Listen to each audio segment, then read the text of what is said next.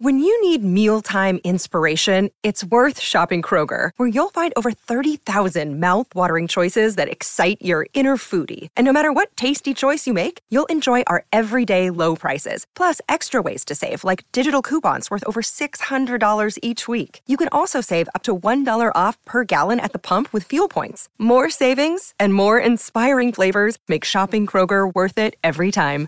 Kroger, fresh for everyone. Fuel restrictions apply. You're listening to the Husker Online Show, your authority on Nebraska athletics. We have a special group. We do.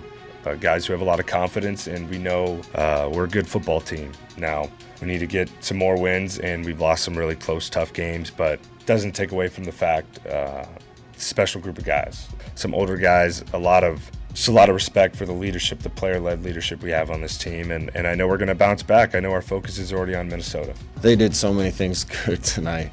That was as much fun as I've ever had coaching a football game with the fans, the way they were in the stadium, and the way we responded. And they're a damn good football team. I give them a lot of credit. So are we. And I told the boys before the game, usually those games come down to one or two plays. And we've been through a lot as a team, and just the way we just come back from adversity is it's been great because I can see it front hand, and everybody just, you know, we just pull pull together tighter. Like in situations like this, we come tighter because we there, we there. We just got to see the results. And welcome here to another edition of the Husker Online Show. Sean Callahan, Robin Washut, as we take you through this hour, getting you ready for Nebraska at Minnesota. It's an 11 a.m. game after three straight weeks of night football for Nebraska and on the road for the first time since Michigan State. Minnesota coming off a bye week. They eked out a seven point win uh, before that against Purdue, but the week before that, they lost at home as a 31 point favorite to Bowling Green. And then this week, head coach PJ Fleck announced that Trey Potts, their other starting running back alongside of Mo Ibrahim, who's out for the year, is now out for the year as well with an undisclosed medical condition. So lots of adversity in this Gopher program. It's a real opportunity, Robin, for Nebraska on the road this week. Yeah, I mean, you look at what uh, the rest of the season holds. This is uh, right up there uh, as far as must-win situations that, as there is on the schedule. I'd put this game in Purdue as games that Nebraska you gotta have them. absolutely has to win. no win. ifs, ands, or buts. I mean, because after that, then you're hoping just to get one against the Iowa, Wisconsin, Ohio states uh, on the schedule. So if you let an opportunity like this against a, a down Minnesota team that has really struggled, that once again is shifting through personnel like crazy, uh, you know, their skill positions have been depleted, uh, and really this the offensive identity is, is a real question right now. And Nebraska's been playing really good football. So as long as these two things continue, this is a game Nebraska should win, and it would be a great step forward to actually get uh, another reward for the effort they've been putting in for eight straight weeks to be able to go into the bye with a win, rest up physically, and then have two weeks to, to feel good going into that Purdue game. Yeah, you look at Minnesota, and you know the real strength is probably their offensive line. I mean, they've got a very, very experienced group up front and you know Tanner Morgan's a veteran quarterback, but he needs the he needs the running game to complement him. Minnesota wants to run the ball seventy percent of the time, so Nebraska they need to match up up front. They need to slow down the run, the RPO game, to not then put the game in Tanner Morgan's hands because I think he is really struggling right now. Well, I mean, compared to the quarterback he was two years ago when they had that breakout season, everybody considered him a potential first round draft pick. Uh, man, that dude has fallen off. And I think a lot of that has to do with, uh, you know, I think defense has figured him out a little bit and understood that uh, if you find a way to contain that running game and force Tanner Morgan to have to beat you, he's going to struggle. I mean, he is not a put the game on on his arm and go win the game through the air type of quarterback. And so that's got to be the game plan for Nebraska. And, and, like you mentioned, Minnesota's likely going to be starting a, a freshman running back who, uh, you know, has only got a handful of carries on the entire season, and a lot of those came in mop up duty in that blowout win over Colorado. Uh, so they don't really know what to expect with there. So talking with Erik Chinander on Tuesday. Uh, you know, he said that's kind of the the worry right now. It's just the unknowns with Minnesota, not only with their personnel, but they're coming off a bye, and PJ Fleck uh, has been known to uh, get a little crazy with his play calling, and so they're expecting maybe some some unique looks that they haven't shown on film, uh, some trick plays, some gadget plays. Uh, I would also expect them to utilize you know some wildcat formations a little bit more. Uh, they have another quarterback. They have to run the football. They, Period. ha- they have another quarterback behind Morgan too, who's a better runner. Uh, that I would probably anticipate seeing him involved more with some zone reads, just just to give Nebraska as much to think about defensively as possible. Just just given how uh, hamstrung they are uh, with their offensive personnel. Yeah, and they you know they've got a a good front seven on defense, but I think the back end is where Nebraska this week will have to make some noise. You know, their their best player is, arguably Tyler Nubin or Nubbin, um, a safety. And, you know, he, he's he's been solid for them, but you know after that they've got you know a couple of good guys on that on that uh, pass rush. Uh, Boy Mafi, is that how you pronounce his name? Yeah, Boy Mafi. Boye. Boye Mafi and Thomas Rush, uh, two pretty good edge guys, but really they have three guys that have gotten after quarterbacks this year. Um, so it is going to be a challenge for Nebraska's tackles up front to protect. And as we know, it it's kind of a challenge every week. But um, I do think the strength of Minnesota is their O line and some of the edge pass rush guys, and and those are some of the weaknesses for Nebraska at times. Yeah, and so being able to hold up with the protection, um, you know, obviously uh, you're you're fully committed back to the Bryce Benhart right tackle, Turner Corcoran left tackle combo that that struggled. Uh, I mean, for the first you know half of this season, uh, they played fairly well uh, against Michigan in that you know emergency situation when um, you know uh, Teddy Prochazka went down. But uh, that's got that's going to be a big key. Is not only can Nebraska run the ball, but can they protect Adrian? Because I think that this game is going to be fi- defined by Nebraska's ability to stretch the field, make big plays in the passing game, and then put the pressure on Minnesota's offense to have to keep up. If Nebraska tries to play in an ugly, uh, you know, defensive oriented, chew up the clock type game, that's going to play right into Minnesota's game plan. So Nebraska has to get off to a fast start, hit some explosive plays early, and force Tanner Morgan to have to beat him. Yeah, and you look at those two defensive ends, Robin. Um, all of their sacks, they've had a combined nine sacks. When you look at Boye Mafi and Thomas Rush, they have all come over the last three games. So the that duo has averaged three sacks per game, and that should give you a snapshot. They're coming off some um, rest. That will be the matchup. Can Nebraska hold off that pass rush to give Martinez enough time to exploit this Gopher secondary? And you know, last week was tough. Michigan, I think, was really good at all three levels. I think Nebraska can get after the Gopher secondary in this game. Well, and I thought that their approach to pass protection was a lot better than it had been. Uh, not only were they running plays where Adrian was getting the ball out faster, but they weren't trying to just have your tackle go one on one with you know an elite level defensive end. With Aiden Hutchinson of Michigan, they basically just let him pin his ears back and run forward and then brought Adrian up. So Ad- Hutchinson would just run right by him, and Adrian would step up in the pocket and then either create plays um, within the pocket or or scramble to extend plays uh, outside of the pocket. So I would ex- anticipate a fairly similar approach to that, to where you're just trying to help your, your tackles as much as possible, and not have them have to protect for five seconds, where Adrian's just kind of sitting there waiting for routes to develop. And finally, you know, Nebraska once again um, a touchdown or less loss. They're five and sixteen under Scott Frost in games decided by a touchdown or less. Three losses by three points, three points, and seven points. The teams all ranked inside the top ten. Nebraska will also play Iowa and Ohio State. Two other teams ranked inside the top ten. Not sure if this is accurate, but I believe Nebraska might be the only team in the country, Robin, that will play five teams that are currently in that top five or top ten. Yeah, that's like a uh, old uh, SEC schedule where you know they had all the teams in the top ten. So Nebraska's going through that right now. Um, but you know, it's just it's part of the deal. I mean, that's just what this league is, especially now when when the Iowas of the world are being rated what they are. Um, you just kind of got to play the hand you're dealt here. All right. Well, we got a full show on tap here as we'll continue to get you ready for Nebraska and Minnesota. You're listening here to the Husker Online Show. Another day is here, and you're ready for it. What to wear? Check. Breakfast, lunch, and dinner? Check. Planning for what's next and how to save for it? That's where Bank of America can help. For your financial to-dos, Bank of America has experts ready to help get you closer to your goals. Get started at one of our local financial centers or 24-7 in our mobile banking app. Find a location near you at bankofamerica.com slash talk to us. What would you like the power to do? Mobile banking requires downloading the app and is only available for select devices. Message and data rates may apply. Bank of America and a member FDIC.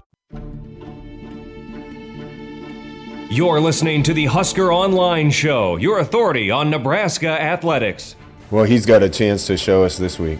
Um, he's from Minnesota. He's getting a chance to play against them. Uh, I don't think he played his best game against them last year. This is a big opportunity for him, and we got a lot of faith in him. He's got to have a good week of practice and counting on him, him and the rest of the guys to play well. Yeah, no, I was so freaking proud of him. You know, he's he's my roommate. He's one of my best friends. Um, but obviously, when his number was called, he he he answered the door. He, he kicked that thing open. Uh, you know, we had a we had a sweet play to the right, and you know he ended up getting his dude on the ground. He pancaked him, and I looked up at the jumbotron and saw it, and I was like, "There you go, Bryce." So, you know, I was really happy, happy for him when I saw that. So.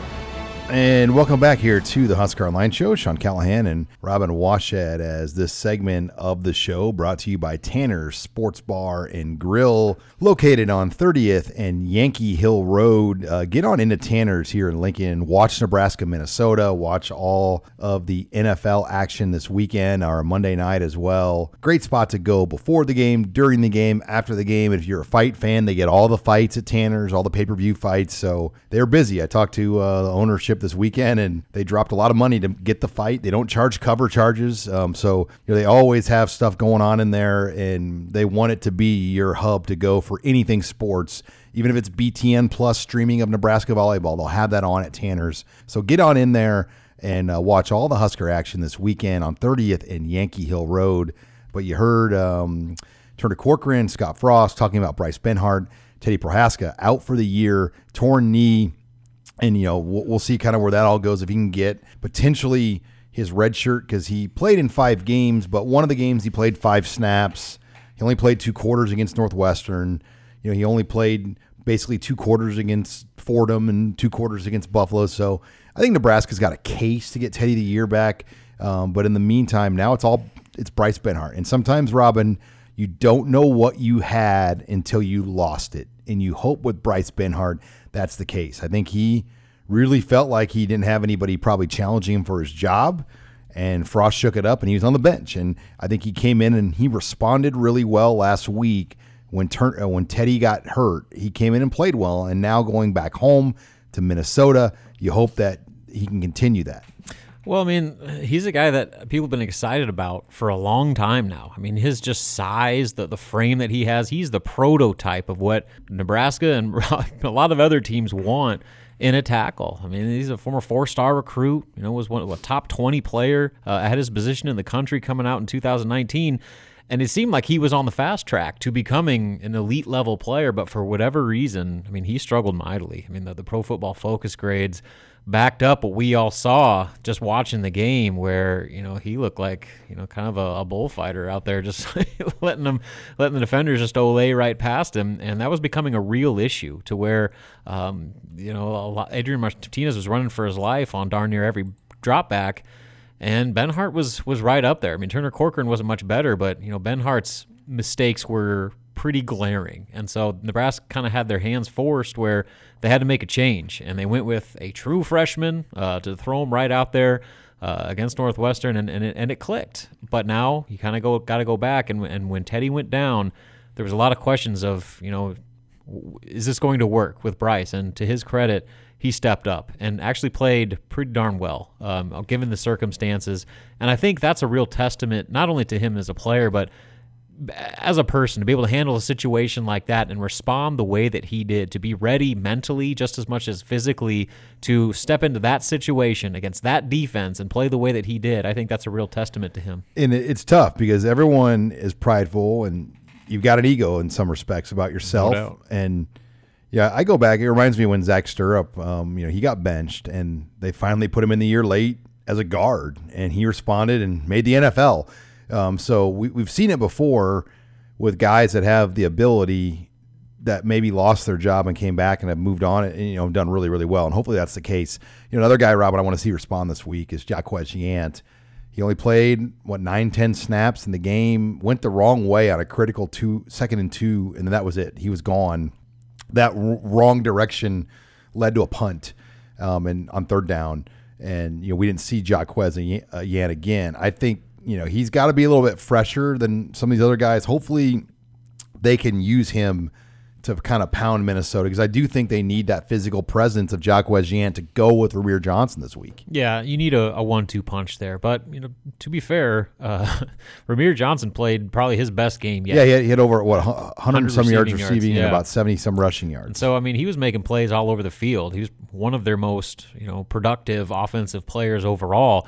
And so that I think had a lot to do with it. You know, they just decided to stick with the guy that was playing the best, and that was clearly Rahmir Johnson. It wasn't like Sevion Morrison, you know, all of a sudden ramped up the, the, the depth chart either. So, you know, you would like to see a little bit more of a of a combination there. I mean, just because of the the, the different element Jaquez Yant brings to the table with his physicality, his size, his ability to gain yards after contact. In a game like this against Minnesota, which they're, they're a physical front seven, as we talked about, uh, you got to be able to get those extra yards. And, you know, Rahmir runs hard, but he's just a smaller back. Whereas Yant, he can match up physically with those guys and be able to get churn out some of those yards to turn a, a third and eight into a third and five. And then finally, as we look at this uh, game for Nebraska going out to Minnesota, how will Adrian respond? I mean, this guy has been through so much. Nebraska played, honestly, in a lot of respects, one of their better games under Scott Frost. And they lost on Saturday. The second half, particularly, that was one of the better halves of football. It was one of the Third more quarter. It was 22 points, almost 200 yards of offense against an elite defense. I mean, Nebraska went for like 189 in the quarter and 22 points. I mean, that, that's a pace of scoring 88 points and like 800 yards against an elite defense. So that was a snapshot of what we know this team and what Scott Frost is play calling and Matt Lubick, what they can do. But can they respond? I mean, this is going to be a grind. 11 a.m. on the road, eighth game in eight weeks, fourth time on the road. This is this to me is as big of a challenge as any game on the seas schedule because of the circumstances of where this team's at right now. Yeah, I mean, just the, the number of emotional losses they've had to try to bounce back, you know, wipe the slate, clean uh, and do it all over again. And then the fact that it is eight straight games. I mean, Minnesota is going to be, you know, coming off a whole week off, you know, with their bye this past week. And so they, they have an advantage there. Uh, and then just the, the, the physical and, and mental toll that this season has had, not only just with the, the number of games in a row, but the, the way those games have gone. Uh, I mean, this is going to be a, a big test to see what Nebraska's really made of. And, and if they can answer the call again, uh, you know, playing against a, a, a, team they're expected to, to beat. I mean, they're they're a three point favorite. At least that's how they opened up on the road, uh, and that's after playing what three straight ranked teams in a row. So, I mean, can you get yourself up mentally and you know continue to battle through all the bumps and bruises that that you're dealing with after eight straight weeks of football? And if they can, they should win it. But you know, that's easier said than done. Yeah, this is a home game. I think Nebraska is an eight to ten point favorite in Lincoln, but I think the circumstances really factor into that line. Gophers are coming off a bye. Nebraska's coming off a night game. They got to travel. So you almost like lose a day and everything there. I mean, because mm-hmm. you played till practically midnight or 11 o'clock at night, and then you travel on Friday and you play early on Saturday. So you know, Nebraska in that window is losing about a day of everything. Well, that was a physical game too, right? And so they they didn't even go pads on Monday, which they normally do. At least get some. And they were element. a little shorter on Tuesday or today, I'd say. Yeah, we practice. They practice on Tuesday. So clearly, they're trying to alter up their their week to try to save keep guys as fresh as possible because guys are they're beat up right now and they'll they'll, Hell, I'm beat up. Yeah, I know. if I'm feeling like this, I can't imagine can't with the actually playing, players. yeah. but like you know, I think that that's that's going to be a real balance here. Is how do you prepare yourself for another physical challenge? Because Minnesota is going to bring it. They they might be uh, depleted with their their roster, but they have a brand of football that's a physical style of play on both sides of the ball. And you know, Nebraska, like I said, they they just got a, 12 round fight against Michigan, and they had kind of had to alter their whole week to try to rebound rebound from that. All right, when we come back, we're going to discuss defensive storylines to watch in this game. You're listening here to the Husker Online Show.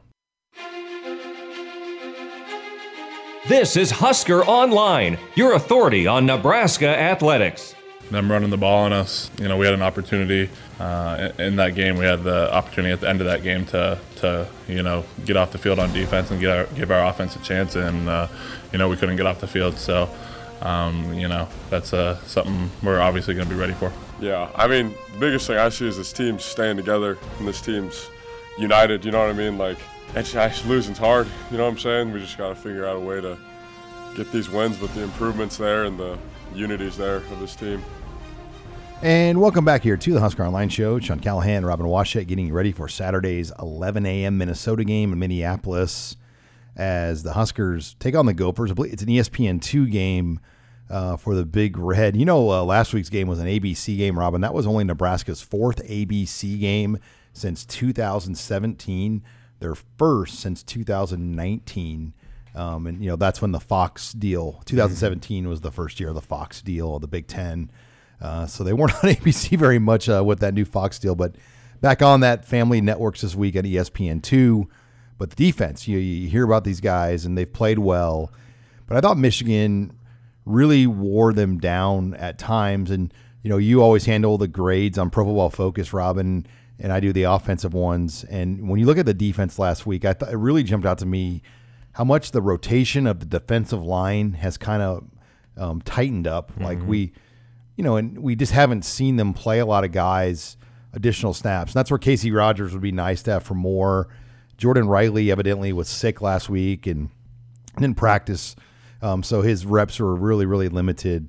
So they pretty much only played four guys um, on that defensive line the entire way. And when you're playing an elite pro style Jim Harbaugh type team, that's a lot of snaps to have guys go over 80 snaps um, in some respects against a team like Michigan. Yeah, I mean, you got three defensive linemen that played 50 or more snaps, and you know, it doesn't seem like much, but when you especially combine, what was the highest number? 57 for Ben Stille.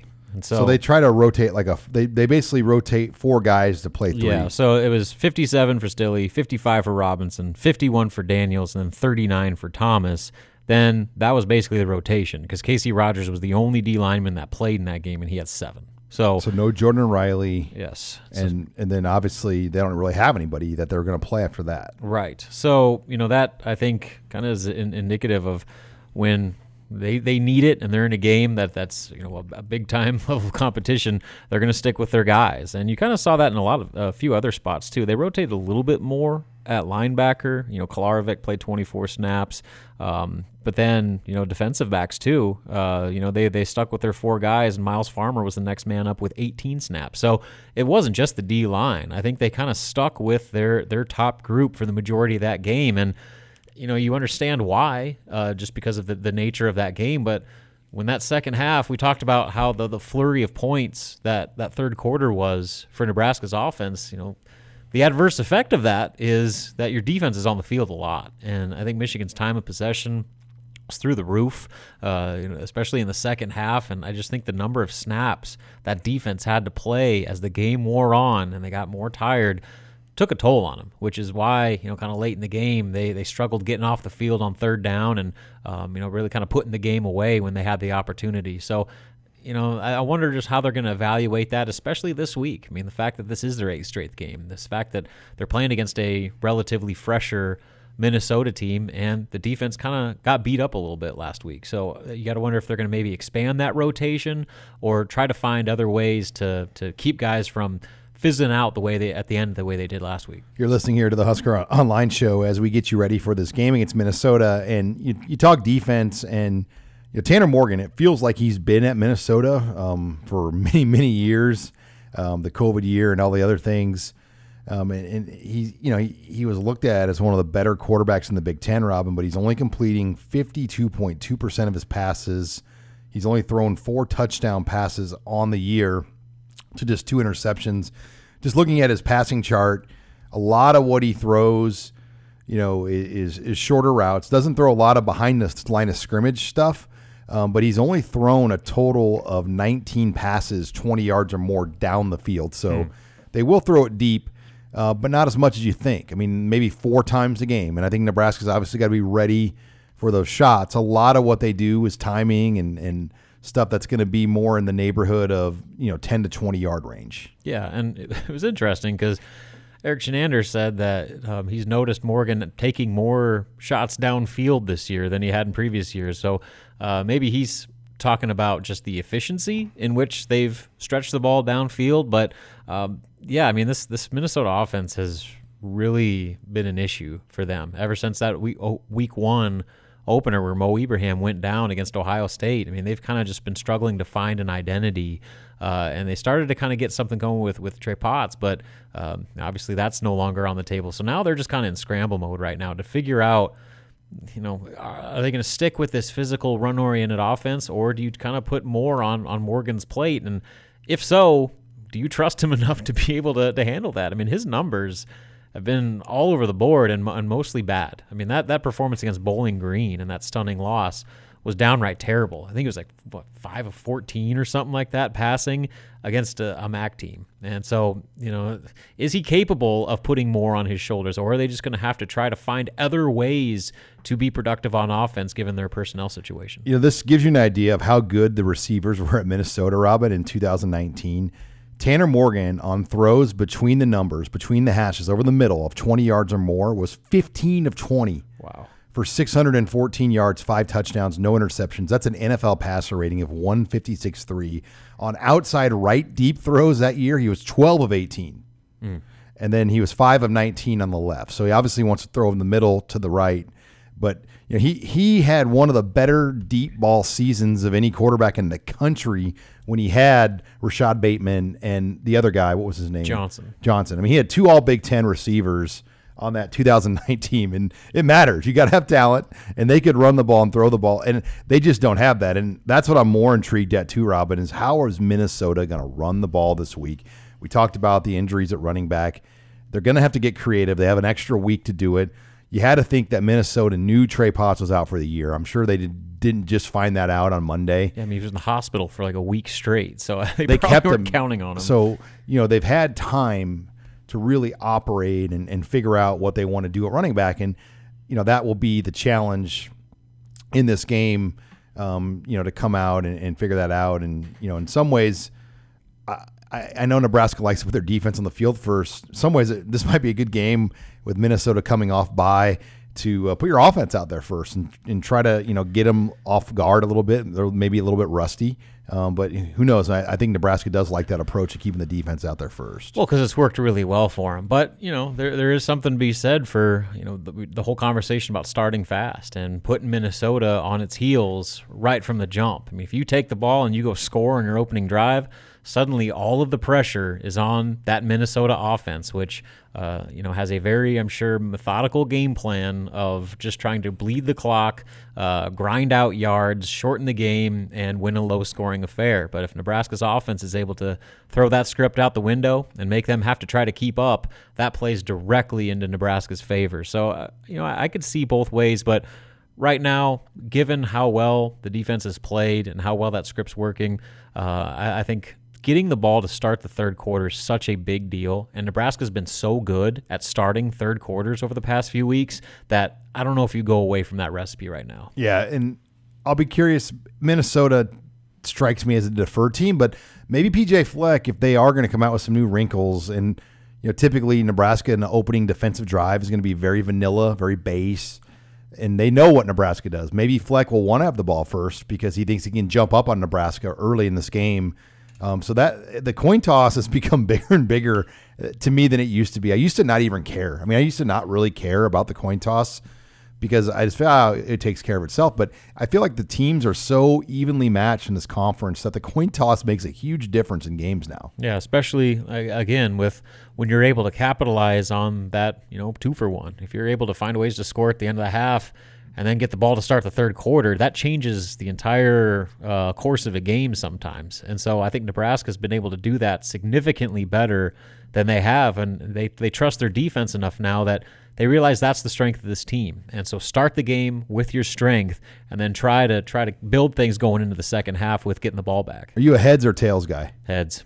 Tails for me. Yeah, I don't know why. I've always been heads. You got to. I mean, you almost got to stick with the same one. Yeah, you? yeah. I mean, you, you, can't, can't flip flop. And so I, would love to know the strategy of that. You know, if if you always um, call one or the other, or how they do it. I mean, for the Michigan State game, it was a commemorative coin. Well, yeah, you always got to take Foltz. Always go with Foltzy. Wasn't it? Um, um, I think it was Nate Gerry. Yeah, they they um, played. We want Foltzy. They they played with that commemorative Sadler Foltz coin, and it's like, what do you you get to pick Sadler on the coin yeah, toss?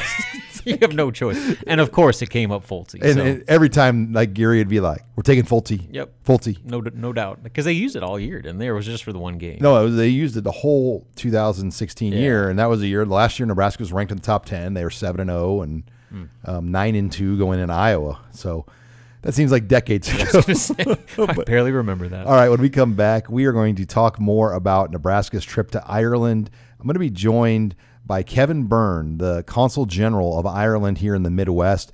He'll tell me more about Ireland and what you want to know. And later in the show, we'll have a breakdown of the Minnesota Gophers. That's all next. You're listening here to the Husker Online Show. This is Husker Online, your authority on Nebraska athletics. And welcome back here to the Husker Online Show. Sean Callahan, and as we talked about last week, we had Dana Welch and John Anthony uh, from the Aer Lingus College Football Classic on joining us, and we're going to continue talking about this game as we're really excited to uh, work um, as partners and, and promoters of the game on August 27th, 2022, in Aviva Stadium in Dublin, Ireland. And joining us here this week on the Husker Online Show, we've got Kevin Byrne in studio. He's the Consul General of Ireland, based in Chicago. Explain to our listeners um, how does that work? You, um, you're the Consul General of Ireland. How many of you guys are in the United States, and and and, and what are what is your official duties? Great. No, thanks, uh, Sean. First of all, thanks so much for for having me on the show. As you can hear from my accent, uh, I'm from Ireland. I'm from the Emerald Isle. Um, and what do I do? So I'm Consul General of Ireland uh, to the US Midwest, which means I'm Ireland's official representative here in the Midwest. And our job, there's seven of us uh, in the big uh, Irish city, so Boston, New York, uh, Chicago, San Francisco, etc. And our job is just to really make and strengthen the connections between Ireland and the US. So that's what I'm here to do. When you know you've got a pretty big Husker fan in Chicago, Cardinal Blase Cupich, uh, Omaha native. So next time you see Cardinal Supage um, at Mass, you got to tell him, uh, you know, you, you're going to Ireland, and you, you might be coming with me, Cardinal. Oh, well, I got to say, uh, August uh, 27, 2022, only place to be if you're a Nebraska fan is Dublin. So uh, we'll, he'll have to travel. Well, this is a once in a lifetime experience. I mean, Nebraska has really never done anything like this. In the early 90s, they played a game in Tokyo, Japan, but it was extremely limited. Very few people got to go. It wasn't on TV. This is a much different deal as we look way down the road and, you know, 20, 30, 40,000 fans could travel out to Ireland for this experience. What are our listeners, what are the Nebraska fans really in store for if they make this trip out to Dublin, Ireland? Well, I got to say, Sean, you said a trip of a lifetime. You know, Ireland, uh, we have an expression, Míle Fáilte. It's in our language and it means 100,000 welcomes. And that's exactly what we want to do for the, the Huskers fans. Uh, you know, we're the Emerald Isle, but we're ready to go totally red uh, in August uh, 2022 for Huskers fans. We're really excited about it. Yeah, how is uh, American football embraced in Ireland? I mean, this is probably what the only game that they play a year in Ireland. I mean, has it got people's attention when you see just tens of thousands of fans just roaming around Dublin for that entire week? Yeah, I got to say, it definitely has folks' attention. We watch uh, football, American football, at night uh, when folks get home from bars. They, they watch it. Uh, not everyone knows what's happening all the time, but but we're pretty excited about it. I was there uh, in 2012. There was a Notre Dame Navy game uh, in Dublin, and it just took over the city, and the city embraced it. Uh, and we're ready to do that for for the Huskers when they come over in August. We're a small city. Uh, our stadium, the Aviva, is right in the city centre, uh, so you know the party can start before the game and it can continue right on through. Yeah, tell me more about the venue, Aviva Stadium. Obviously, none of us are familiar with the stadium. What kind of venue is it? What typically is played there? And converting it to an American football stadium, what kind of process goes into that? Yeah, uh, really good question. So the Aviva Stadium, as I said, it's it's one of our big national stadiums. Uh, we have our national soccer matches there. We have our national rugby matches there. Uh, and in Ireland, soccer and rugby, I suppose, are the two big games. So really, you're coming to, to one of the premier stadiums uh, in the country. And as I said, we're ready to, to welcome everybody in with, with open arms. It's a pretty new stadium, pretty modern. Uh, it's a little bit smaller than the Huskers Stadium here, I have to say. Uh, I've been here about an hour. I've been blown away uh, by the welcome I've had. I've already been over to the stadium here, uh, and it's an impressive sight, I have to say. Yeah, ninety thousand people, and you know, and it's a state of just over 1.9 million. Think about that. Almost one in 20 people in the state are in Nebraska Stadium on a game day. Yeah, which is so impressive. You know, the passion of the Huskers fans is something that we know about even in Ireland, and we can't wait to see it on our native shores. Yeah, you, talk about planning these trips now. A lot of people are in that process. Um, you know, how do I do this? What do I do? And, and the website is Huskers, the number two Ireland. That's the home base page where all the great trips, all the great packages, that Anthony Travel and Aer Lingus have put together for people to look lots of options, lots of city options, day options. What's your advice to the person that's like, you know what, I want to do this trip right. What's my best plan of attack on how to maximize my trip to Ireland, whether it's five, seven, eight days? Well, what I'd say is, look, any trip to Ireland is is going to be the trip of a lifetime. You're getting on a plane, you're flying for a little bit. You should stay for as long as you can. Would be my advice. The great thing about Ireland is it's a small country. You know, we're five million people. Uh, it's smaller than the state of Nebraska, so you can really get around. You know, Dublin, fantastic city. The game's going to be there. It's going to be a festival atmosphere for the whole city. Uh, we're going to roll out the red carpet, but as well, you can get out. You've got some of the best golf courses in the world in Ireland. If you're a golfer, a third of all links courses in the world are in Ireland. If you like your beer or your whiskey, we've got the Jameson Distillery, not so far from Dublin. We've got the Guinness Storehouse, which is Guinness has been brewed there for over 300 years. Go and get yourself a Guinness in Dublin. It's a great place to drink it. Now, do they give you a transportation option to get to and from the Jameson fa- factory? Because I can only imagine you get in there, you want to try a little bit of everything. Oh yeah, well look, we've got we've got a great uh, train and bus network uh, all around Ireland, and you know if you're thinking of going over, you can get yourself a guide. It's pretty cheap. Uh, they can bring you around, uh, make sure that you see all that you need to see.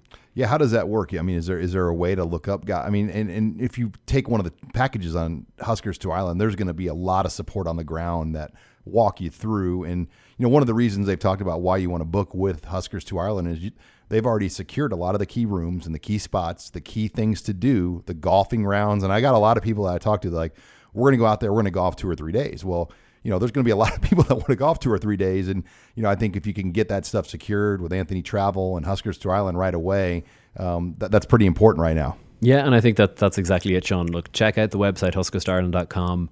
Uh, figure out what package works uh, and suits you.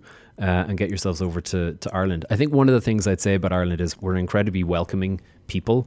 Um, and when you get there, just talk to folks. You know, that's where you'll have uh, stories in the bars. Uh, if you're hopping in a taxi, talk to your talk to your taxi driver. Tell them you're from Nebraska. They'll be excited. They'll tell you what to go and see as well. So I, I think plan your trip, but give yourself a little bit of space to kind of explore what people uh, what people tell you to to do, or, or some of the experiences they think you should have as well. So another question I get asked from a lot of people, you know, seven eight day trip.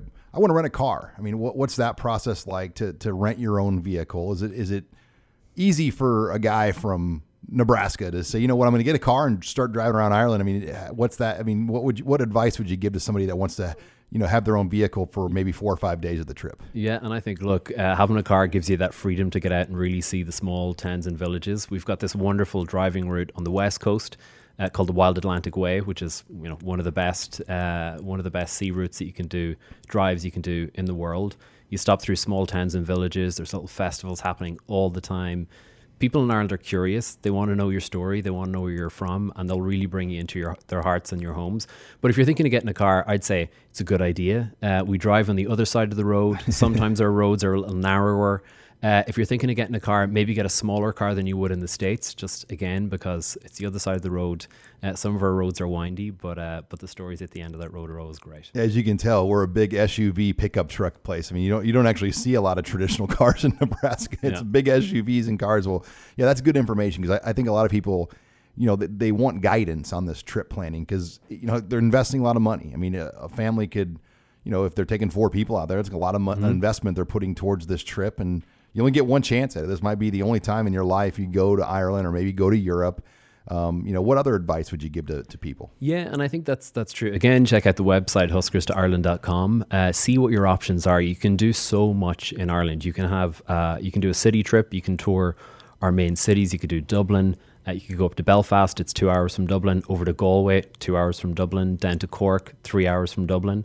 So you know you can if you decide that you just want to do cities, city bars, city sites, uh, you can do it. If you want to do the game and then go and tour castles, you probably want to get a car, but you can do that as well. If you want to play golf, you can get some tee slots, uh, play golf for a couple of couple of days in different parts of the country. There's so much, you know, we're a small country, but there's so much to do. So really think about what you want to get from the trip, so you can start to to, to plan it out. kind of build a priority list. Exactly. Yeah. And Anthony Travel and, and the trips, I mean, they're going to be really accommodating with this too. I mean, they're going to help you, you know, when you call and you, you invest in this trip, they're going to make sure you get what you want done.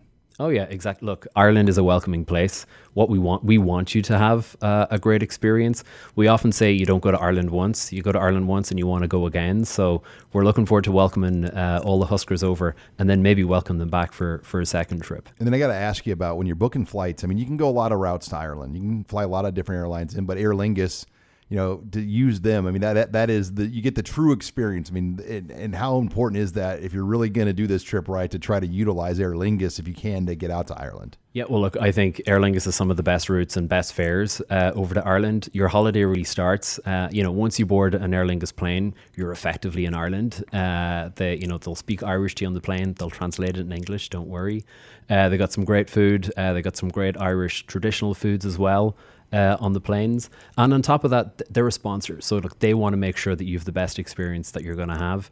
They're waiting for you. They're prepared for you guys to come uh, and uh, let your holiday start uh, start even before you get it, even before you get to Ireland. Well, Kevin, we're looking forward to having you in Lincoln here and, and hoping that you'll have a great time and we show you some Nebraska hospitality. But I appreciate the time. Kevin Byrne here uh, joining us on the Husker Online show. He's the Consul General of Ireland. Remember, the website is huskers2ireland.com. You want to start planning right now because time is ticking. You want to go in and get your passports updated, renewed, get all these things done because if you're going to go to Ireland, there's a lot of work that goes into it. And right now is when you want to start that. Thanks again, Kevin. Thanks so much, Sean, and look forward to welcoming you to Ireland. All right, much more to come. You're listening here to the Husker Online Show. You're listening to HuskerOnline.com, your authority on Nebraska athletics. And welcome back here to the Husker Online Show. Sean Callahan here, bringing you home as Nebraska gets ready for their 11 a.m. game at Minnesota on Saturday. And uh, pre- pleased to welcome in here to the program Alex Carlson, uh, part of the Rivals.com Minnesota site. Um, Alex, appreciate the time um, a- as we get ready for this game on Saturday. And, you know, it's been an interesting season. Uh, for the Gophers. Uh, you, you, look at the injuries, particularly at running back. You lose the Big Ten's leading rusher, Mo Ibrahim, against Ohio State. And then they had a really good number two guy, maybe as good as any number two in, in the conference, in Trey Potts. Um, and they announced he's out for the season this week with an unknown injury. Kind of size up that running back situation right now here in Minneapolis. Yeah, I mean it's unfortunate. You know, anytime you you look at a guy like Mo Ibrahim, who was a third team All American last year, you're coming into the year and you're thinking this guy's going to put up, you know, possibly a 2,000 yard rushing season potentially, you know, 10 plus touchdowns he's going to be in for a huge year. And then, of course, he goes out game one. Now you're kind of looking at your other running back depth and seeing, all right, what do you have here? And then you get a guy like Trey Potts, who's your number two, that comes along, and he was, you know, second in the Big Ten in rushing uh, coming into this week. Before you know, he obviously is now out for the rest of the year. So, um, you know, it's been kind of just been that type of year, unfortunately, just in terms of some of the running back depth there. But you know, that's why you recruit them, and, and of course now it's now it's on to the third, the fourth, the fifth guy here to, to kind of pick up the, the scraps where they left off and, and continue the thing moving. Yeah, we're talking here with Alex Carlson of the GopherReport.com. He's their uh, football expert on the site. Alex, when you look at this team, um, how have the expectations maybe changed amongst the fan base um, with the injuries and, and then that Bowling Green loss earlier in the year? I, I think it really did, you know, put a tamper on a lot of people's expectations. Um, you know, even if you do win that game, and you don't necessarily have to blow them out, but say you win that game, now you're sitting at four and one your lone loss being to Ohio State, and a game that they played pretty well in. You know, they kept it pretty close all the way throughout. Was leading at halftime or so. You know, I think you might be thinking this could be an eight nine win year. All of a sudden, you drop one at home to Bowling Green on your homecoming. I think you saw a lot of worrisome, you know, trends in that game, especially in the passing game and the lack of kind of downfield threats the team has had, you know, this entire season. Um, I think it kind of put it in perspective that hey, you know, maybe this team has some holes that we weren't quite aware of before, didn't know how how drastic or how, how dire it might have been before. Um, but then now you you know now you're starting to look at the schedule where you Nebraska's been playing pretty well. They're coming in at home. You have to travel to Iowa later on. You got Wisconsin. And now all of a sudden you, you win that game and you're four and one. You might be thinking, hey, this is an eight, nine, you know, ten win year potentially. Now I think everyone's kind of taking a step and, and step back and saying, well, you know, where realistically do they think you know we can finish off the year? So, um, you know, anytime you drop an unranked drop to an unranked team, especially at home when you're homecoming, you know, it's definitely going to uh, it's definitely going to ruffle some feathers internally and, and, and hamper expectations. But um, you know, they were able to get a win last week against Purdue, and now it's obviously time to take care of business um, and with Nebraska coming to town. Yeah, they were a 31 point favorite in that game against Bowling Green that they lost uh, on homecoming. And you talk about just random upsets. I mean, that came out of nowhere. I mean, nobody knew that was coming. Even ESPN, when you go back and watch that game, they were announcing that game with remote broadcasters. I mean, they weren't even on site for the broadcast. It was just kind of let's put a Big Ten game on ESPN and the Gophers are going to win. And I mean, that that just had to be a shock because under PJ Fleck, we just haven't seen a loss like that maybe since his early years.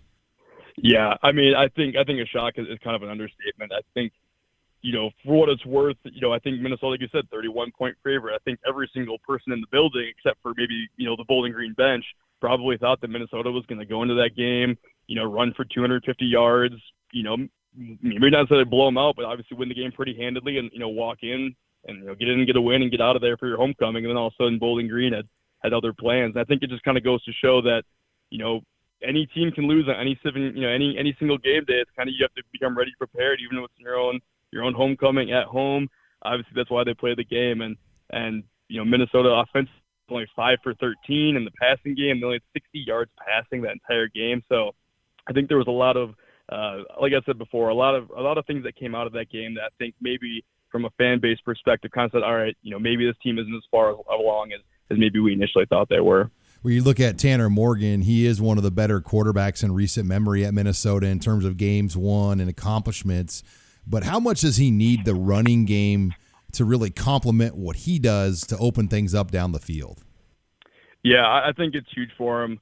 Um, and just kind of the RPO style that Minnesota plays. A lot of their down the field passing game is is predicated upon them being able to run the ball and and starting to get you know those linebackers and safeties committing a little bit early, um, and then trying to hit shots off of that. So you know Minnesota's a team that runs the ball about 70% of the time you know, as as we currently stand, Minnesota's last in the Big Ten in passing.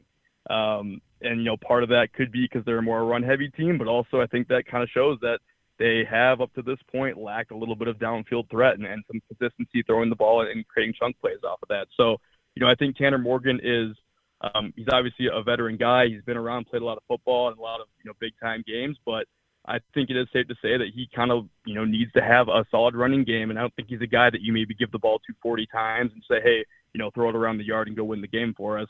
I think he's somebody who likes to throw the ball maybe 20 times, um, a lot of those off play action, and try to create, you know, chunk plays off of that. So, especially losing a guy like Trey Potts, now you're on your third and fourth running back.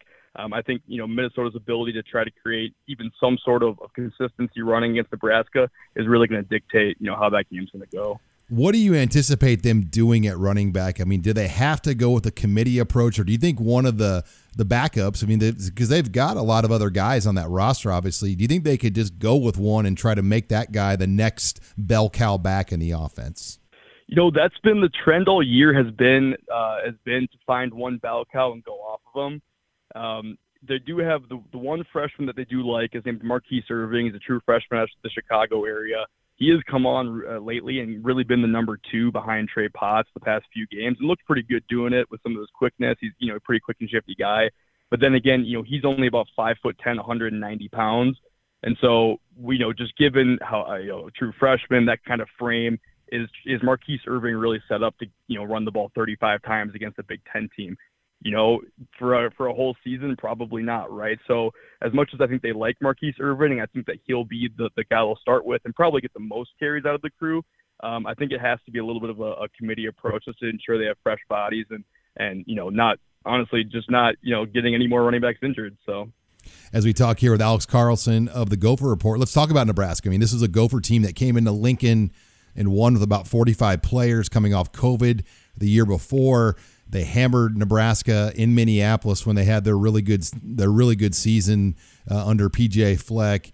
Um, but you know Scott Frost got Fleck the first year. I mean, what are your thoughts on this matchup? Looking at Nebraska with their their recent uh, top ten losses, all by seven points or less, and kind of uh, where the Gophers are at. Yeah, well, you know, I think Nebraska, like you said, is a team that actually is playing really good football recently. And if it wasn't for just their strength of the schedule, you know, this could be a one or, or you know two loss team potentially. And I think offensively, it looks like Adrian Martinez has taken a step forward. He's playing some really good football, and and some of the explosiveness offensively for Nebraska, um, I think is really going to you know hurt Minnesota. Um, you know, Minnesota's a team that struggles a little bit against the pass. Um, you know, I think they're 10th in the Big Ten, giving up about 230 yards a game, whereas you know you look at a team like Nebraska, you know they are they're throwing the ball for over 270 a game. They average almost 500 yards a game offensively. So I think Minnesota has struggled all year a little bit with some of the big plays, especially down the field. Um, I think you have a team like Nebraska that is able to create some of those big chunk plays. Um, and if they're able to throw the ball, you know, around the yard at will and, and really attack the team vertically, you know, I think it could be a, a you know a long game for Minnesota. You got a prediction right now, Alex? When you look at this one uh, heading into Saturday, you know, as much as uh, you know, I'm looking just looking at how Nebraska's playing, Minnesota losing Trey Potts, and just kind of the lack of downfield passing game. I think that Nebraska probably does have the upper hand.